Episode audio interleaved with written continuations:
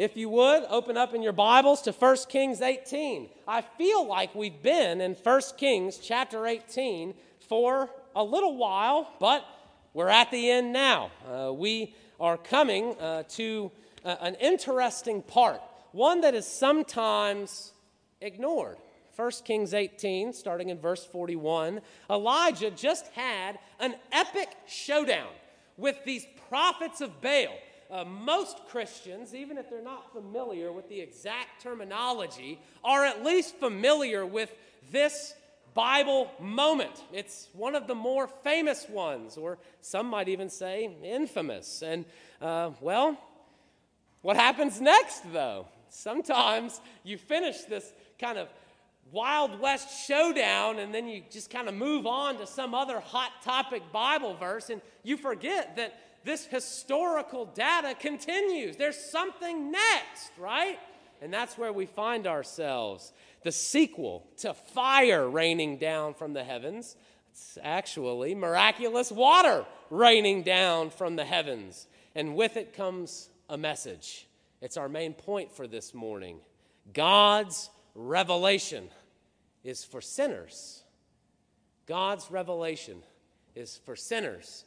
Something that sounds so obvious, and yet something that the church forgets almost every day. Let's pray and then see what the Lord has for us. Oh, Heavenly Father, Lord, we do pray that you would work a work in us by your Holy Spirit who uses this word like a two edged sword to divide bone and marrow. Lord, would you divide us? Would you convict us of our sin, which is there? And would you comfort us in the gospel, which is there? Lord, help us in Jesus' name. Amen. This is 1 Kings chapter 18, starting in verse 41. And Elijah said to Ahab, Go up, eat and drink, for there is a sound of the rushing of rain. So Ahab went up to eat and to drink. And Elijah went up to the top of Mount Carmel, and he bowed himself down on the earth and put his face between his knees. And he said to his servant, Go up now, look toward the sea. And he went up and looked and said, There is nothing. And he said, Go again, seven times. And at the seventh time he said, Behold, a little cloud like a man's hand is rising from the sea. And he said, Go up, say to Ahab, prepare your chariot and go down, lest the rain stop you. And in a little while the heavens grew black with clouds and wind, and there was a great rain. And Ahab rode and went to Jezreel. And the hand of the Lord was on Elijah, and he gathered up his garment and ran before Ahab to the entrance of Jezreel. The grass withers and the flowers fade the word of the Lord. It stands forever, it remains forever. We're talking eternity, and we've got it in our hands here. May we treat it with all due honor. Our main point, remember, is that God's revelation is for sinners. We see this in three points. Number one, the message. Number two, behind the scenes. And number three, sinners, rejoice. First, then, there is a message for sinners in verses 41 and 42. And the message is this rejoice, because God is working for you. That's what Elijah was intending when he spoke to Ahab and said, Go up, eat and drink, for there is a sound of the rushing rain. Uh, in context, uh, we might not necessarily speak like this, but it's a feast moment. Hey, go eat and drink and be merry. God's about to do something really cool. He's about to bring rain. And remember, if you have forgotten, that they have been in a drought for some years. And this drought has been severe in the land. This, too, at the hand of God. It's very important in this moment for us to see who Elijah is addressing the blasphemous, unbelieving King Ahab, rather than proclaiming in mighty voice to the crowds who have just now turned to the Lord in repentance. Of all places, that's the party, right? Instead of talking to them Elijah addresses the one still not believing, the one actively going against God and his commands Ahab, the one who brought those 450 prophets of Baal in the first place.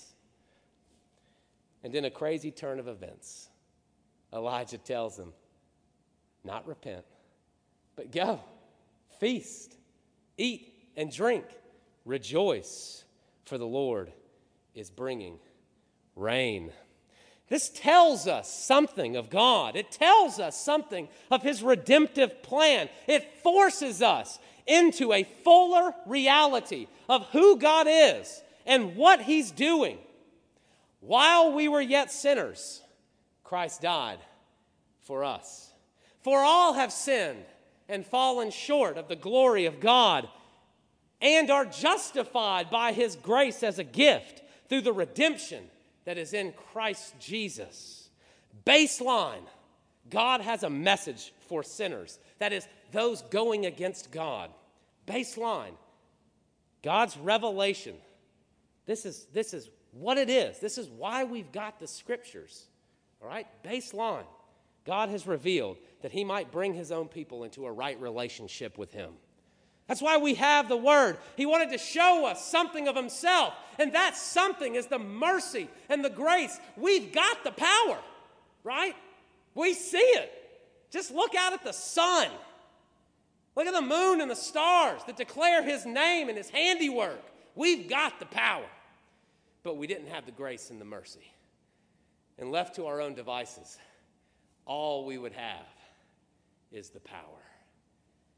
And that would have not ended as well for us. And so God reveals something of Himself. He reveals that He wants to bring His people into a right relationship with Him. As believers in God, we must acknowledge our closeness to Ahab. That is, our going against God, pre and post belief. You're closer to Ahab than you think. I'm closer than I think. We dare not point the finger and say, oh, silly, unbelieving, blasphemous Ahab, because it's in that very moment. It's in that acknowledgement of our own sinfulness, of our own going against God, that we become light to those around us, just as Jesus said we would. But if we forget where we came from, our light, it may be harsh instead of illuminating and inviting. You can have different reactions to the same light, you know. Here's an example from my two year old son, Isaac. In the morning times or at nap times, his room is quite dark. We've got the curtains and all the stuff to let him sleep well. If by accident that curtain is thrown open, that light shines in, maybe you're the same way Isaac is. Oh, right? The light is so blinding and harsh that all you can do is close your eyes, throw the covers over your head, turn around, or get mad at whoever did it, right? Who showed you the light and why in the world did they do it? Yeah? But Isaac, in just about 30 minutes, wakes up, gets his jammies off, gets a little warmed up. What does he want to do? Can I go outside, Dad? I'd like to play. Can I go outside? I think my dump truck's out there. Can I go outside? He wants to go into that light. He loves the outside. He loves the light, the warm and inviting and shining light. But it's the same light, it's the same sun. And two, very different reactions depending on how it came through. And that's the point. It's the same light with two very different responses. And the same is true for spiritual light. Who are we at Centennial? Who are you in your family? Who are you at work or at school? Are you harsh, uninviting? where when people see you, they turn away and say, No way, Jose, I'm not going there. Of course. Look at that hypocrisy. Or is there a warmth Is there a moment where, uh, like one of my favorite uh, uh, uh, ministers of the whole wide world, Juan Carlos Bonilla, a missionary in Spain, uh, he, he always talks to me about lifestyle evangelism. He loves playing soccer in the field. In Spain, he's not able to play a lot of soccer right now, but uh, when he would do that, these guys, they would ask him, you know, why are you the way you are? it just doesn't make sense. He said, I can tell you. I can tell you, it, it, it's Jesus. And let me tell you a little bit more about him. It's warmth and it's love and it's light that is illuminating and inviting rather than harsh. It's a message for sinners. We need to be careful as we are the stewards of such here, whether we are inviting and illuminating or harsh, driving away. Even as we see this message for sinners, though, that God is working, we also see behind the scenes some stuff that's happening that maybe others don't, right? In verses 43 and 44. It's clear that Elijah has the knowledge that the drought is soon to be over. So he begins the process of calling out to God to bring the rain. And did you notice? I hope you did, because I've talked about it quite a bit already, that he prayed the prayer seven times before seeing its fulfillment. Elijah and his servant, they're followers of God, assured that God is going to work as he has said. And so, um, as is the case for most prophets, not all, but for most prophets, no emotions or uh, inner monologue is recorded. It's just, well, he did prayers one through seven. Prayer number seven, God answered, and then the rain came, right? Here's the question for us, though Where would your faith have been on prayer number five? Prayer five. Where would you have been? With seemingly unanswered prayers, not once, twice, three times, four times, or five, where would you have been? Would you have gone on to prayer six? And if you did, and it was not answered, would you have gone on to prayer number seven? Or would you transition your prayer, as we often do, to, Why aren't you answering my prayer? Right? It's a transition that can happen so easily. Would your faith falter? Maybe more importantly, has your faith faltered now? This has been a tough season, and I've spoken to many of you. Has your faith faltered? In this moment. Ask, and it will be given to you. Seek, and you will find. Knock, and it will be open to you. For everyone who asks receives, and the one who seeks finds, and to the one who knocks it will be opened. Rejoice always. Pray without ceasing. Give thanks in all circumstances, for this is the will of God in Christ Jesus for you. And then the oft neglected next verse there don't quench the Holy Spirit. Pray without ceasing. God's revelation is for sinners. He has promised that His word will not return void, that He will bless His people, that He will comfort His people, that He will give His people peace, that He answers our cries to Him. But did you stop on prayer number five? Or did you continue on as He has called us to over and over in His Word given to us for our good and benefit and His own glory? Did we press the pause button like it's so easy to do on that television of ours? I meet with two other pastors weekly one is a missionary, the other is a church planter. I've referenced them all the time. I should. They're an integral part of uh, my ministry. They pray for y'all, maybe more than other ministers do uh, anywhere else. Uh, these guys are partnering with me in ministry to Centennial. I meet with these guys, and one of us records every single prayer request that we ask of the group. Every single one. So we can keep praying and not forget each topic until we see God's answer. And three things have happened. Number one, over the past five years or so, six. Number one, we got the answer. Kept praying, and the Lord answered the prayer. We praised the Lord and we continue on. Number two, we got the answer, but it wasn't the answer that we sought. It was better.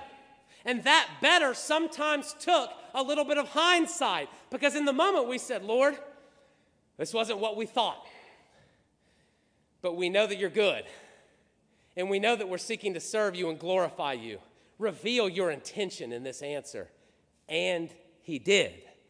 Hindsight was our friend for number two, where we got the answer, but it didn't feel right to us.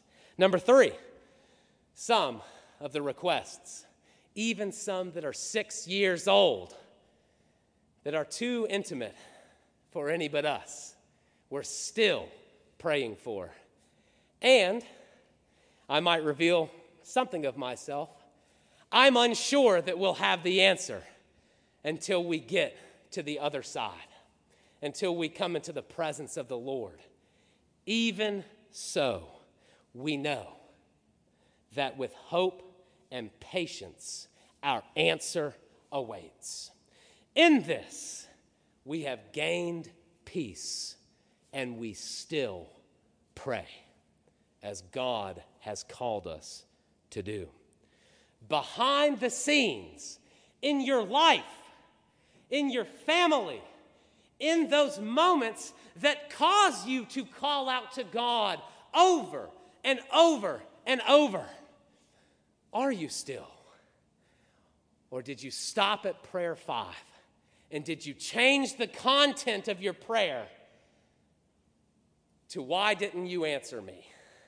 Or why aren't you answering me? And have you forgotten what you were praying about in the first place?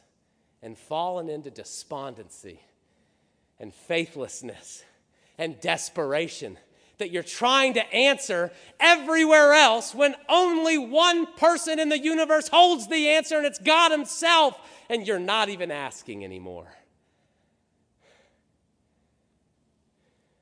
Behind the scenes. What is it that you're doing? I don't know. The people closest to you don't know, maybe. But be encouraged and continue to pray as God has called us. Will you persevere and will you watch God work? As we see here, Elijah persevered. God's revelation, it's for sinners. And because of this, sinners can rejoice. Verses 45 and 46. God has a message for sinners, for those going against God, that He's going to provide a way to come back into right relationship with Him. Here, for Elijah and Ahab, we see this represented in the rain. Initially, remember, the rain was withheld by God for Israel's faithlessness, for their going after and straying away from the Lord, going after other false gods. Now we see the rain falling, but it's not because of the people's faithfulness. It's because of Elijah praying, because of God's plan and God's desire, his message for sinners. In this case, it's Ahab, because what does Elijah do? He addresses one person and one person alone. The Lord lets us know. Ahab. Hey, Ahab, go rejoice. Hey, Ahab, get your carriage. The floods are going to stop you go down, right? It's Ahab. Where are the people? God's intention was to reveal his revelation for sinners. This exhibition of God's power in withholding the rain and now bringing the rain is not to simply loom over his creation, but to reveal his mercy, which is what we see time and time again in the scriptures. Why was Jesus sleeping? Here's one and when he, that is Jesus, got into the boat, his disciples followed him. Behold, there arose a, a great storm on the sea, so that the boat was being swamped by the waves, but he was asleep. Why? God had intention, even in sleep. Notice what happens next. They went and they woke him, saying, Save us, Lord, we are perishing. And he said to them, Why are you afraid, O you of little faith? Then he rose and rebuked not his disciples. What did he rebuke? The winds and the sea. And there was a great calm, and the men marveled, saying, What sort of man is this that even winds and sea obey him? What sort of man is this? What sort of man is Jesus? He's the sort of man who is also God, who also, with the power of God, chose it not a thing to be grasped. Rather, he chose to serve the very people who wanted to crucify and kill him, of which we were before we believed in his name, which, by the way, God himself gave us the belief as a gift. It is incredible that God would reveal his power through mercy rather than power. It sounds so crazy, and it would be if we did not have it from the source, God Himself, who in mercy sent His Son for us. The Word made flesh. God's revelation is for sinners, and the revelation is good news. And that revelation is seen most clearly in the Lord Jesus Christ. Will we hide it though? Will we use our masks as just another excuse? A good one now. Oh, perfect. Now I don't have to worry about telling others about Jesus. I'll just do the social distancing thing and stay home. Oh, I'm glad I don't have to go to work now. Now my conscience can be stroked by my own ego because I don't have to feel convicted about when I act not like a Christian, but like a non Christian. When I'm ashamed of the Lord Jesus in class. Now I just have that virtual one where I can wear my jammies, turn off my video, and sit back. That's no good. That's not what we see. And so, dear Christians, Centennial family, may we be those who are found faithful in the fray, following after the Lord Jesus, even this very day. Now let's pray. Heavenly Father, Lord, you've got to, you've got to convict us, and you've got to do a work in us down to the person, myself included. We are unworthy. And yet, God, you showed us in your word that you would work mighty works through the weakest, and we are there. And so, God, let us be the proclaimers of the Lord Jesus in Colombia. Let people come to faith. And when we see it, help us to rejoice all the more as your children come home, as the kingdom grows, and as we see you in an even fuller light. God, help us in all these ways. In Jesus' name, amen.